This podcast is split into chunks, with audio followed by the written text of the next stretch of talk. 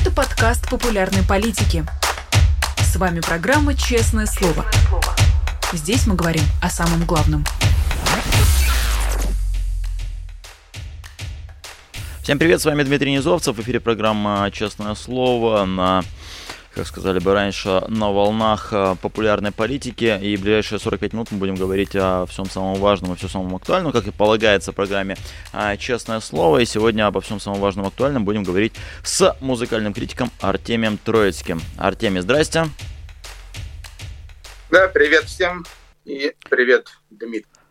Да, спасибо, что подключились к нам. А, ну, для начала, да, начнем а, с актуального. Не, не успели мы выдохнуть, передохнуть и забыть про вот ту голую вечеринку в конце года, как, похоже, новый такой последствия этого скандала. Группа «Щенки», видимо, в знак поддержки а, того, что происходило в клубе «Мутабор», вышла в голом виде, выступила, точнее, солист выступил в голом виде, и рассчитывал после этого э, уехать из страны, но в аэропорту Пулково он был задержан, он выступал в носке, в одном, а, насколько я знаю, этот наряд, э, собственно говоря, не новый, до рэпера Васио, он тоже был э, использован.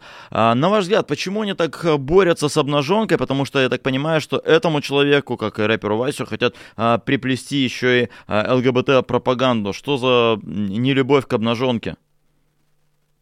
Ну, я думаю, что ЛГБТ-пропаганда тут особо ни при чем, но поскольку как бы нужно тут какие-то демагогические э, разворачивать лозунги, вот, вспомнили про ЛГБТ, про пресловутых пидорасов и так далее. Хотя, естественно, ничего ЛГБТшного в носке на члене найти невозможно. То есть придумали эту форму одежды сценическую американцы Red Hot Chili Peppers, а да. а это сугубо сексуальная группа, вот, которая, которая просто ни малейшего отношения не, не имеет ни гомосексуализма, ни бисексуализма и так далее. А вот, так что ЛГБТ тут вообще ни при чем. Вот. А при чем тут, ну, в принципе, то, что это какое-то вызывающее такое вольное поведение. То есть это ближе, на самом деле, к тому, что в Иране происходит, где нельзя ходить женщинам с непокрытой головой. Вот, а тут э, нельзя ходить мужчинам в одном носке. Вот, то есть это противоречит так называемым традиционным ценностям, вот, хотя, на мой взгляд, опять же, совершенно не противоречит, потому что, скажем, издревле на Руси в баньку, скажем, ходили голые мужики и бабы, и ничего в этом такого предосудительного не было. Вот. Э, но тут, поскольку вообще хотят всех приструнить, хотят всех построить в один ряд, как юных пионеров, вот, то, естественно, всякое такое вызывающее поведение, будь то несчастный рэпер или несчастный щенок, вот, оно, естественно, рассматривается значит, этими цепными псами морали и нравственности как э, оскорбление традиционных ценностей. Вот, собственно, из-за этого это и происходит. Это очень скучная история, на самом mm-hmm. деле. Я бы, я бы с большим удовольствием бы ее вообще не касался, потому что есть какие-то вещи серьезные, в стране, там, политзаключенные, то да все, экономическая ситуация, естественно, война и так далее. Вот. А вот все вот эти вот э, носки на пиписьках, э, то есть э, они просто отвлекают внимание от серьезной проблематики. Может быть, из-за этого это так все и эксплуатируется властями совершенно этого не исключаю. Потому что если взять того же этого щенка, если он хотел таким образом э, протестовать против э, значит, э, существующего режима, против войны или против чего бы то ни было, но протестовать, естественно, ему было бы намного проще и правильнее, и это, собственно, то, что делают многие артисты, просто высказаться со сцены, сказать «долой войну», вот, или Путина на нары, да, вот, вместо этого он, э, значит, э, носком размахивает. Это, ну, это глупо просто. Шайку Путина на нары, как пел классик на оппозиционном митинге, как мы помним, много лет назад. А как вы думаете, а, вы как человек, который много лет прожил в Советском Союзе, ждать ли вообще возвращения какой-то а, цензуры? И как выглядели вот эти а, цензурные комитеты в советское время? То есть, да, там же были какие-то комиссии, которые разрешали, можно или нельзя выступать. Нет, ну цензура уже давно вернулась, mm-hmm. и в каком-то отношении современной путинской России цензура гораздо более жесткая, чем, чем при советской власти, по крайней мере, при поздней советской власти. Цензура осуществлялась в СССР самыми разными образами. То есть, во-первых, было как бы ну, что-то вроде Министерства цензуры. Это называлось главлит. Было такое большое здание около метро площадь Нагина. Я туда заходил неоднократно. А, вот. Там сидели просто сотни сотрудников, которые изучали значит, все тексты, которые значит, публикуются в Советском Союзе. Ну и, соответственно, значит, или ставили печать одобрения, вот, или говорили, что нет, это, это не пойдет. Помимо главлита, естественно, были так называемые худсоветы. Худсоветы были вообще повсюду, то есть они были в каждом театре, в каждом издательстве, в каждой филармонии там, и так далее. Там, опять же, отсматривали, отслушивали артистов э, вот, и утверждали их программы. То есть вот это пойдет или вот это нет. Вот это вот э, спектакль как бы достаточно лояльный и восторженный в отношении советской власти. А вот тут вот ставятся какие-то ненужные знаки вопроса. Хопаньки нет, значит, отправить на доработку или вообще, значит, положить на полку. Вот. И, наверное, третий, самый противный уровень цензуры – это самоцензура.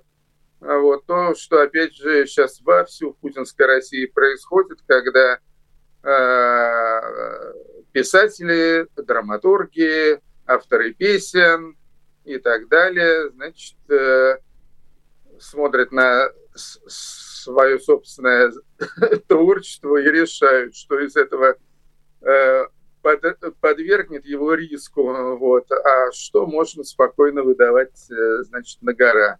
А, вот, так что сейчас происходит абсолютно все то же самое, хотя вся, естественно, как бы э, тематика вот этих цензурных усилий, она при Путине иная, нежели была при Брежневе и Андропове. Вот, скажем, э, в позднем СССР темы ЛГБТ вообще не стояло. Вот, это было совершенно, ну, это было что-то очень экзотическое. Вот, хотя сегодня исполняется столетие со дня рождения Сергея Параджанова, знаменитого кинорежиссера. Но Параджанов был один, одним из очень немногих деятелей культуры, кто погорел вот именно на статье о мужеложестве. То есть это было скорее исключение, нежели правило. А вообще никому до этого дела не было, там, э, кто с кем спит. Значит, э, естественно, естественно, не было никакой цензуры и вообще чего бы то ни было по поводу оскорблений чувств верующих. Mm-hmm. Вот, то есть чувства верующих э, вообще были загнаны, значит, куда-то в угол, вот, и поощрялись исключительно чувства атеистов. А, вот, э, то есть, э, как бы по контенту э, направленность цензуры была несколько иной. А по сути, в общем-то, сейчас происходит абсолютно все то же самое, только в гораздо более лицемерном виде, потому что ну, в СССР цензура была, и никто этого не скрывал.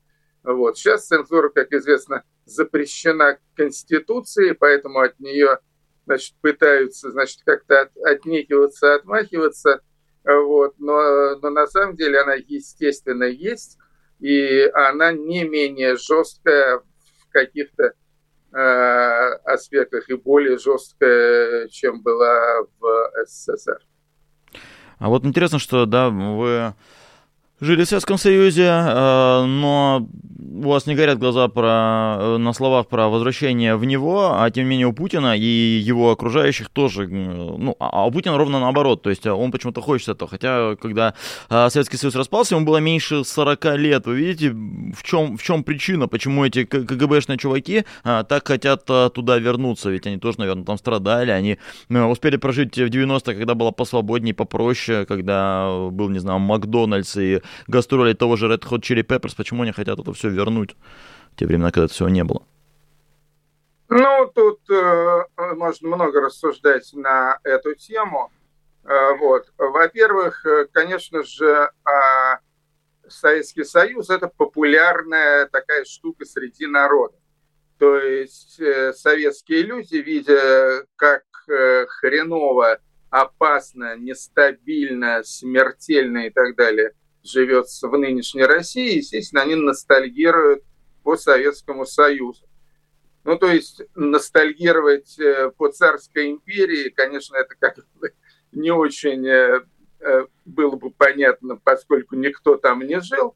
А в Советском Союзе еще многие жили. Я большую часть своей жизни прожил в СССР. Вот, хорошо эту страну э, знал и, в общем-то, и, и изучил ее достаточно основательно. Вот. А для многих нынешних россиян Советский Союз это вот при том, что это прошлое, а на самом деле для них это мечта о каком-то недостижимом будущем, когда был пломбир по 20 копеек, ну и, и, и все остальное в этом же духе. Как известно, э, все плохое легко забывается, а вот хорошее люди помнят. Вот, соответственно, вот эта вот ностальгия по совку, или там, э, как более грубо говорят, совкадрочерство, uh-huh. вот, оно очень э, обильно э, используется путинской пропагандой. Вот. Хотя на самом деле э, нетрудно заметить, что нынешний путинский режим, он очень сильно отличается от советского, вот, отличается где-то в каких-то деталях, отличается в лучшую сторону. То есть, скажем, нет железного занавеса, можно уехать за границу. Как бы это главное, я считаю, сохраняющееся достижение бывшей российской демократии. Вот. А в каких-то отношениях он отличается от СССР в худшую сторону, то есть он более жесток, он более циничен, он, он более э, лицемерен, э, чем э, Советский Союз, потому что ну, все-таки в Советском Союзе были некоторые такие вполне, вполне правильные лозунги. Другое дело, mm-hmm. что эти лозунги, они не особо исполнялись, скажем, но главный был лозунг – это «миру мир». Вот. И вообще, что СССР самая миролюбивая держава, что мы против войны, что мы против ее, значит, подлых поджигателей и так далее. И, в общем-то, то есть, если, естественно, не считать того, что, что этот лозунг, он так на практике не особо э, применялся, вот. Но лозунг-то был правильный. На самом деле, в общем-то, люди хотели мира, не хотели, чтобы была война. А сейчас, ну, если выйти на Красную площадь с плакатом, на котором будет написан главный советский лозунг «Миру мир», то тебя тут же заметут. Вот. В лучшем случае оштрафуют сильно, а в худшем посадят. Вот. Ну и так далее. Так что э, я думаю, что вот это вот э, э ностальгия по совку, это на самом деле палка о двух концах потому что э, пока что вот этот вот второй конец, он, он не особо работает, но когда люди поймут, что на самом деле э, путинщина тянет Россию отнюдь не в Советский Союз, а в какую-то гораздо более гнусную и страшную историю, э, вот, я думаю, что, в общем-то, люди могут как-то на это дело начать отрицательно реагировать. У вас э, вообще э, YouTube канал есть, кстати, рекомендую, найдите, э, друзья, в YouTube Артемий Троицкий YouTube канал, и там много, ну почти весь, да, канал связан с, не то чтобы ностальгией, но рассказом, ретроспективным рассказу про Советский Союз, и вот у вас как знатока этой культуры хочется спросить, а в те времена были группы, которые скажем так, красиво, могли отжечь, э, которые позволяли какие-то свободолюбивые выступления, пусть и подпольно, пусть, понятно, не на советском телевидении, но где-то, потому что когда, да, сейчас там на, на ютубе листаешь что-то старое из архива Гостелерадиофонда, а там натыкаешься на таких аккуратных мальчиков из группы «Веселые ребята». Были ли те, кто позволяли себе а, отжигать по полной, панковать практически? Да, но во-первых, Дмитрий, уж раз вы упомянули мой YouTube-канал, то я не примену э, заметить, что называется он «Популярная советология». Uh-huh. Вот, я называю это видеоэпопеи, там уже э, более 30 серий, плюс еще порядка 20 серий ответов на вопросы. В общем, это такая довольно, довольно монументальная история. Я там, э, значит, рассказываю комментирую, отвечаю на вопросы по самым разным аспектам жизни в Советском Союзе, начиная там от политики и идеологии. И вот сейчас у меня, скажем, идет такой культурный пласт, советские писатели, советский театр, советское изобразительное искусство, естественно, скоро будет советская музыка в нескольких сериях тоже, вот, и так далее. И, конечно же, повседневная жизнь, там все эти все эти пломбиры, все эти черные рынки там и так далее. Mm-hmm. Вот, так что да, это забавная история, вот она мне самому очень нравится. Так что кому интересно, посмотрите. Значит, э, теперь отвечаем прям непосредственно на ваш вопрос. Да. Ну, смотрите, во-первых, во-первых, э, советская власть проходила разные периоды. То есть я уже не буду останавливаться тут на периоде с 20-х там, по 50-е годы, потому что я там не жил. А, вот. А, но даже если говорить о 60-х, 70-х, 80-х годах, то, в общем-то, были разные, были разные полосы более э, либеральные, более, так сказать, зажимистые и так далее. Это первое. Второе, э, Советский Союз не был такой уж э, монолитной страной. То есть существовали большие региональные особенности. То есть то, что, скажем, э, было категорически невозможно и запрещено, например, в Москве, Э, иногда случалось в Ленинграде. А то, что было запрещено в Ленинграде, вовсю, значит, э, веселилось, скажем, в соседней Эстонской Советской Социалистической Республике. Вот. И это, это на самом деле факт. То есть, вот, скажем, один удивительный пример, который я часто привожу, заключается в том, что я с конца 82 по середину 85 -го года я в Москве, в России был под полным запретом, поскольку я считался как главным пропагандистом э, нехорошей западной вредной рок-музыки, то меня повсюду запретили. То есть э, не публикации в журналах, газетах, радио, телевидении и так далее. Все, не было Троицкого. Более того, даже разослали э, методичку с моими псевдонимами, что вот это тоже нельзя. Вот я подписывался Э, чтобы немного заработать фамилиями э, своих девушек знакомых. Значит, э, и в это же самое время в Латвийской ССР на латвийском государственном телевидении я вел программу «Видеоритмы». Аккурат с 83 86 год. Вот, вот это вот был Советский Союз. То есть это, конечно, был такой веселый бардак – а, вот. Э, почему, собственно, я и вспоминаю о Советском Союзе значит, со смесью значит, э, добрых и, и недобрых чувств. Значит, э, точно то же самое было в области музыки. Были, были группы, которые отжигали со страшной силой, были всякие панк-рокеры, безумная, скажем, группа «Пропеллер» или группа «Турист» в Эстонии – которые себе позволяли на сцене бог знает что.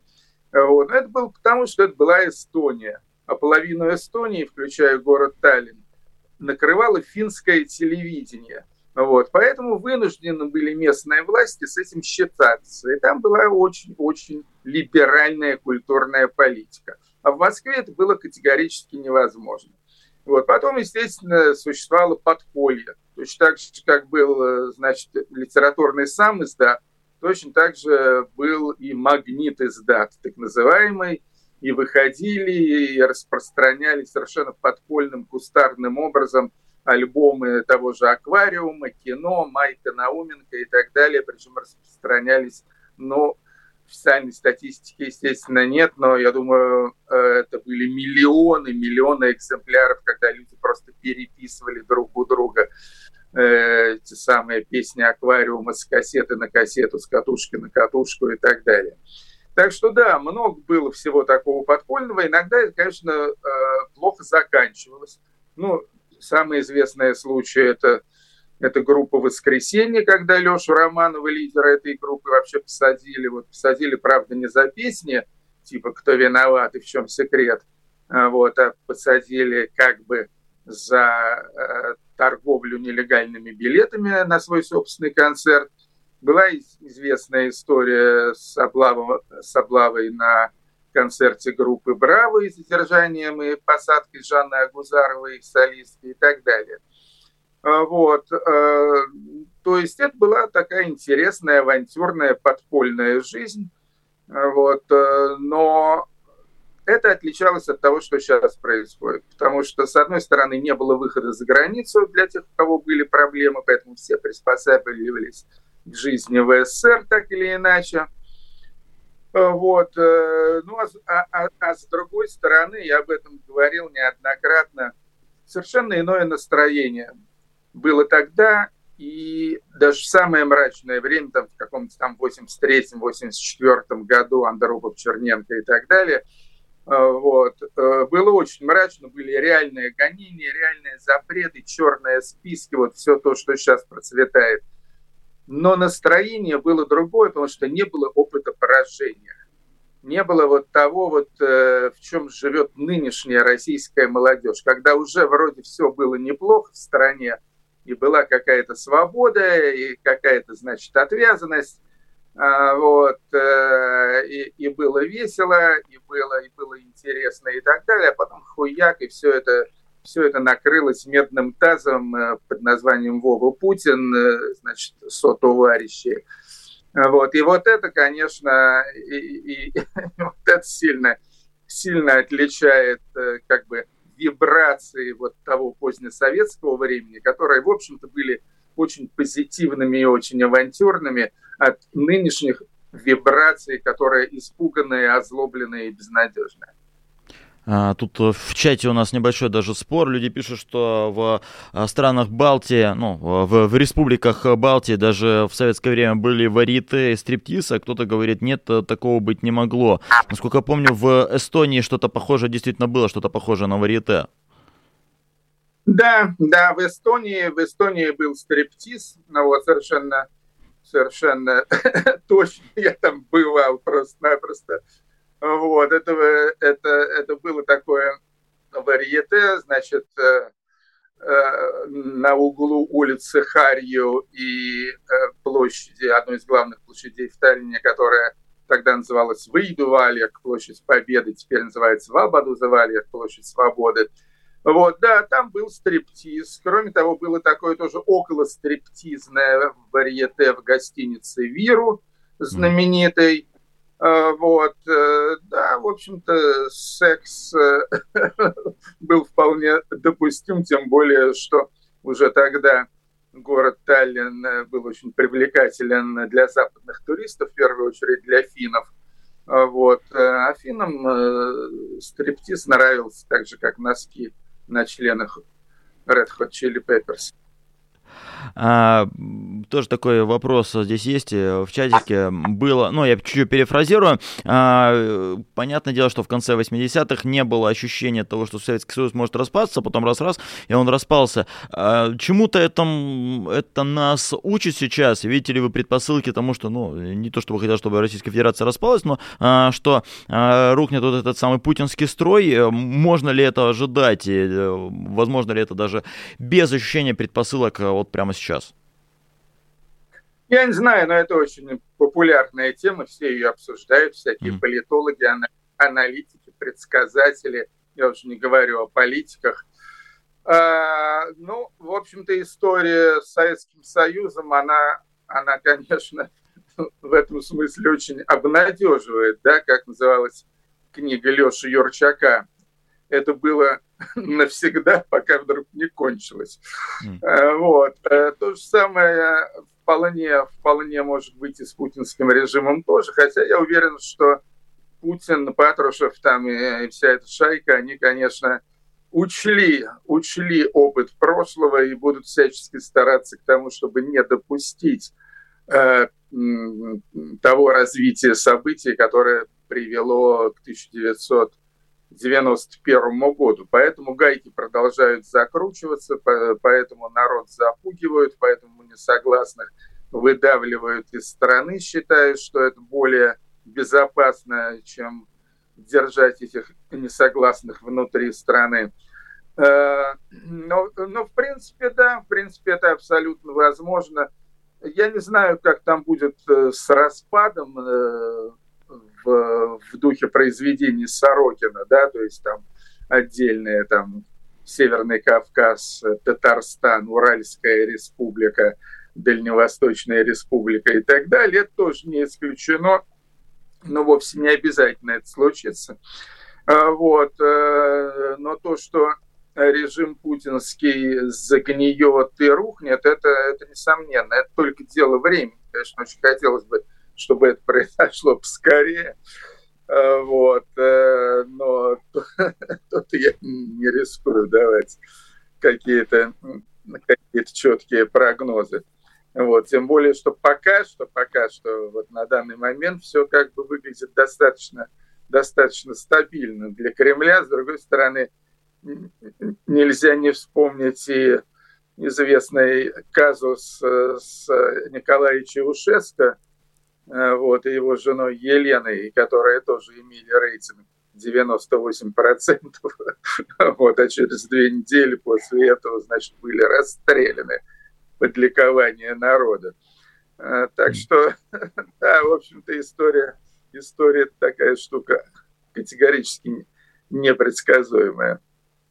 Да, не ждем, а, а надеемся. А слушайте, нету такой вот э, корреляции с тем, что когда чуть меньше свободы, а больше проявляют себя какие-то таланты. Ну, то есть э, вкусовщина, конечно, но э, какое-то советское творчество Довлатова, например, многими считается, ну, честно говоря, мной считается более, более сильным, чем э, во времена его свободы, когда он писал э, в США. Серебряный век, когда поэты и писатели писали в условиях э, такой нарастающей советской цензуры, тоже один из величайших культурных э, феноменов. А, нет ли такого, что когда действительно свободу зажимают, люди пишут и создают что-то более э, великое? Ну, э, это зависит, это зависит от э, конкретных э, художников, писателей значит, и, прочих творческих личностей. Кто-то лучше работает под давлением, кто-то лучше работает в сугубо свободном состоянии. Значит, я думаю, что если говорить, скажем, о музыке, то, то существует э, известная формула, приписывает ее, по-моему, гитаристу Rolling Stones Киту Ричардсу, который сказал, что лучшая музыка всегда создается в наихудших обстоятельствах. То есть вот когда артист, музыкант группы находится там в кризисе под давлением, когда что-то там, что-то там все идет наперекосяк и так далее, это вдохновляет на создание таких самых лучших, самых отчаянных, самых выразительных песен. И, в общем-то, в общем-то, это правило, оно, оно соблюдается. Скажем, известно, что лучшая американская музыка была создана в 60-е годы, когда была война во Вьетнаме, движение протеста там, и так далее. Лучшая британская музыка – панк-рок, пост-панк, э, значит, там, не знаю, Дэвид Боуи, там, глэм-рок и так далее. Это 70-е годы, опять же, когда Британия была охвачена экономическим кризисом, массовая безработица и вообще такое отчаянное состояние. В, э, в России, в Советском Союзе, бесспорно, самое плодотворное время это, это были 80-е годы, причем в первую очередь первая половина 80-х годов. То есть это вот те же Гребенщиков, Башлачев, э, Майк Науменко, Мамонов там, и так далее. Вот. А это тоже было самое такое кризисное, самое раздраенное время э, в Советском Союзе. Вот, так что в этом смысле, в этом смысле э, принцип работает.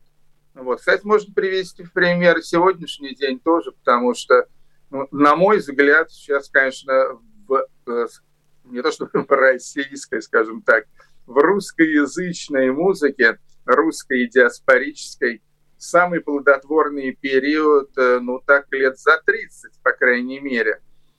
То есть э, ну, нулевые годы вообще были нулевыми абсолютно э, для нашей музыки. Значит, в десятые годы пошло какое-то оживление, и опять же это было связано во многом с движением протеста там и прочими перетурбациями в стране, ну а сейчас вообще как бы масса, масса всего интересного происходит. Э, и вот я вот сейчас затеял снова, возродил спустя сколько, 8 лет, с 2014 года, музыкальную премию «Степной волк».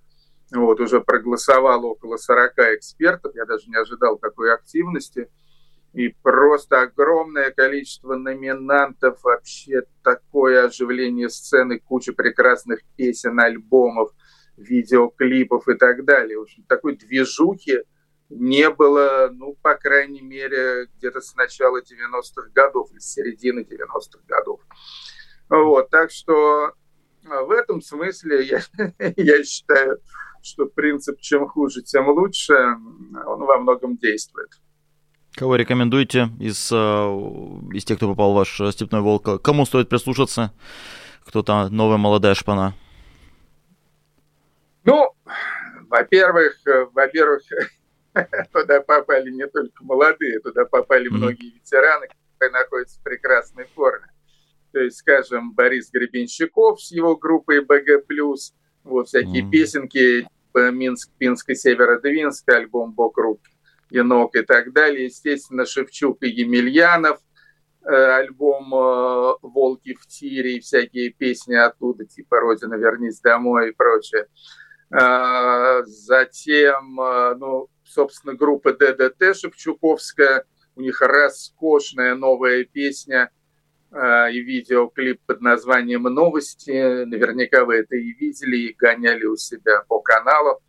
Вот. Из таких э, изменений, изменений известных людей, ну, очень часто называют, скажем, каких-то рэперов, э, например, рэпер Legalize, а, вот, э, ну, естественно, э, Noise MC, тоже рэпер, есть всякие интересные девушки. Причем, кстати, далеко не все эти артисты, они живут за границей, там, как скажем, монеточка. Есть, скажем, группа Надя, есть группа Айгел, вот это вот с пресловутой песней Пыяла из еще более пресловутого сериала про пацанов.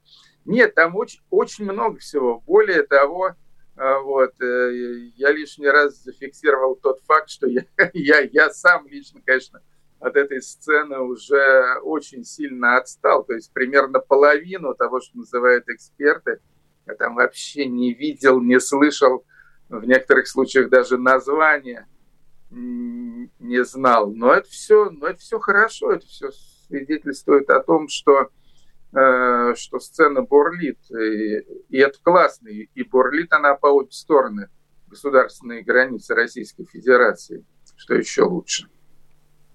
Еще о чем хотел вас спросить. Я собирался под конец эфира, но я опасаюсь, что Вдруг нас какие-то темы унесут, мы не успеем а, про это сказать. В тяжелом состоянии находится Лев Рубинштейн, а, поэт а, и а, вообще известный, в принципе, человек, но и известный не всем. Вы, как человек, который а, Рубинштейна знает, а, можете рассказать, а, что, что известно о его состоянии сейчас и а, почему важно действительно выражать ему какое-то а, сострадание и так далее. Ну вот а, ценности и значения Льва Рубинштейна вот что для нас сейчас.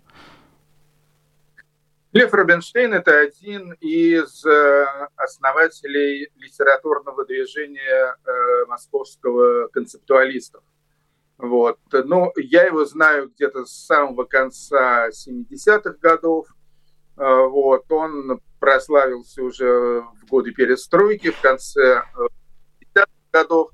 Вот. Он поэт, в первую очередь он поэт, до некоторой степени художник и автор перформансов – вот, очень, вот, очень важный человек, при этом очень милый. Он очень маленького роста, такой хрупкий, в круглых очочках. То есть, ну, вот прямо вот писать с него портрет такого э, русско-советского интеллигента, русско-советско-еврейского интеллигента. Очень трогательный, вот, очень милый, и поэтому вот когда я узнал, что его сбила машина. Это было, конечно, ужасно. Я никаких подробностей, к сожалению, не знаю. Вот то, что сообщил Игорь Артемьев и, и Маша Слоним, собственно говоря, вот эта вот вся информация, которая, которая имеется, что он находится, по-моему, в Склифе, э, вот, что у него и черепно-мозговая травма, и множественные переломы и так далее. И, в общем, это все, это все, конечно, ужасно. И я на самом деле довольно часто упоминал э, Льва Рубинштейна в связи с тем, что время от времени мне задают вопросы, а кто вообще из интересных там, деятелей культуры остался в России, не, не эмигрировал до сих пор, а проявил вот такую стойкость. Ну и тут вот есть вот несколько таких вот э, персонажей, в частности, Юра Шевчук как музыкант, или там Саша Васильев из Сплина как музыкант.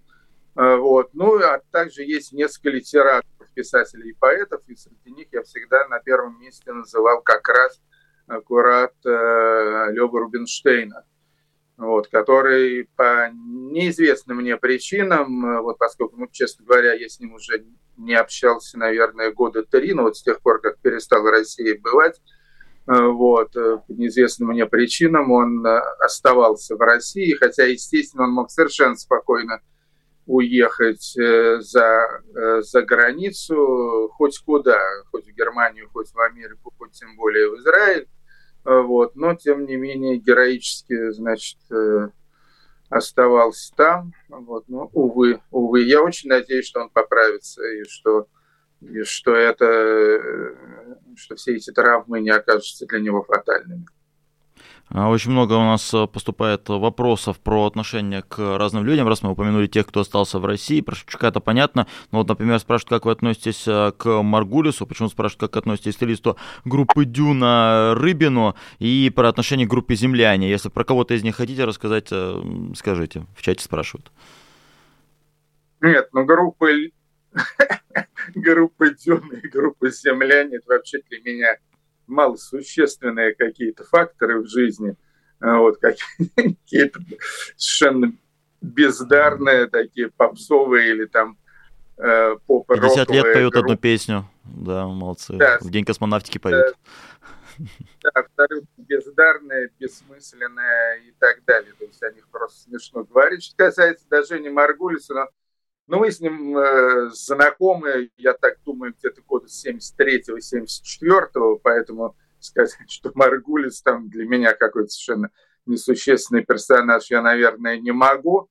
Вот. Но Женя Маргулис э, никогда не был, скажем так, э, серьезным творческим э, мотором в группе «Машины времени». Он всегда был исполнителем, но при этом такой как бы веселые, э, э, веселые легкие блюзики там всякие пел про пьянство и так далее. Э, вот. Женя Маргулич всегда был подкаблучником. Вот, совершенно не самостоятельный парень.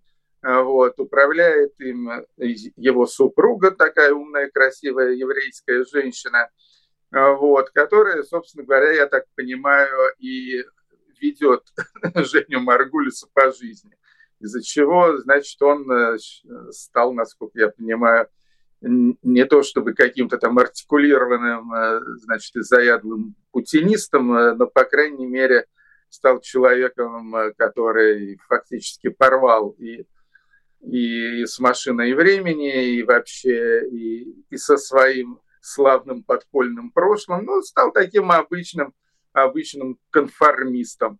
Э, вот, э, вот, собственно, и все. То есть, э, но зато благодаря этому конформизму он в полном порядке, у него идет какая-то популярная программа, насколько я понимаю, на прекрасном канале НТВ. Вот, ну, ради бога. Вот. Я, я, в общем-то, к Маргульцу отношусь равнодушно, вот, и всем остальным советую относиться к нему примерно так же. То есть какого-то какого-то такого сурового э, осуждения, ну, с моей стороны, по крайней мере, он не дождется, а так легкого презрения, да, несомненно. А вот касаемо других э, участников э, «Машины времени», есть э, такое мнение, что Макаревич мог бы быть и посмелее. То есть в 2014 году он отжигал в поддержку Украины, сейчас он действительно находится в полной, наверное, безопасности, но в то же время что-то радикального от него в последнее время не слышно. Он говорит, я, я живу как живу. Такую позицию вы, вы как оцениваете? Да нет, почему? У Макаревича вышел э, в прошлом году сольный акустический альбом. Mm-hmm. Я уже не помню, как он называется. Там название из, э, из, из одного слова, там типа эвакуация или иммиграция или там что-то такое. Вот. Это такой, ну, как бы бардовский альбом в стиле любимого Андрея Владимировича Александра Галича, и там абсолютно откровенные просто наотмашь песни про войну и про ситуацию в России, а, вот, и про тех же конформистов типа Марголиса и так далее. Вот э, совершенно, я считаю, э, такое э, достойное, достойное высказывание. Вот. На концертах «Машины времени» я не был, они много выступали э, в истекшем году. Вот, так что э, делал ли он какие-то заявления во время концертов, там, скажем, антивоенные или антипутинские и так далее, это я просто не знаю. Не берусь, э, значит, говорить, ничего об этом не слышал. Вот. Но опять же, за артиста в первую очередь говорят его песни, а не какие-то интервью публичные, выступления и так далее. Это все как бы гарнир. А главное блюдо, вот кусок мяса или рыбы, а вот, это песни. И песни у Макаревича э, очень достойные. Спасибо, соглашусь. Э, с нами был Артемий Троицкий. Спасибо, что были с нами сегодня. Пока, счастливо. Всех с наступившими. С наступившим Новым годом. Спасибо вам. Вот. Ну и спасибо, да, вам, э, тем, кто смотрел наш э, сегодняшний эфир, спасибо тем, кто подкидывал вопросы, спасибо тем, кто вопросы а, задавал. Отдельно хочется поблагодарить тех, кто спонсирует наш канал «Популярная политика», а, те самые а, пресловутые патроны. Становитесь патронами и вы, это очень просто. Вот у нас есть ссылка на Patreon, туда заходите, небольшую сумму у вас а, списывают карточки, за это вы появляетесь на нашем экране, за это мы вам выражаем огромную нашу истинную, чистую, а, как песня группы «Машина времени», Э, благодарность. В общем, на этом я могу с вами попрощаться. Э, отдельно напомню, что сегодня будет много чего интересного еще на канале Популярная политика, и утренние новости, и вечерние, и еще один эфир честного слова, и а, самая лучшая передача о политике, и бойка о главном, и а, колонка а, на канале Популярная политика, такая замена а, у нас а, наших традиционных спецэфиров. Вот раньше были спецэфиры а, в прямом эфире, теперь у нас будут такие видеоколонки, колонки. Вчера а, в этом относительно новом жанре дебютировал и я. Можете а, посмотреть а, про РПЦ. Я высказывался, кстати, Артемия Троицкого про РПЦ надо было сказать, но там было бы оскорбление чувств верующих. Зачем нам это? А еще все-таки Рождество не, не отгремело, и сэр Новый год еще впереди. Но сейчас спросим у Артемия в следующий раз. Спасибо вам еще раз, что смотрели нас. Не прекращайте это делать. Канал Популярная политика Дмитрий Низовцев. До новых встреч. Пока. Пока. Вы слушали подкаст «Популярные политики». Мы выходим на Apple Podcast, Google Podcast, Spotify и SoundCloud. А еще подписывайтесь на наш канал в YouTube.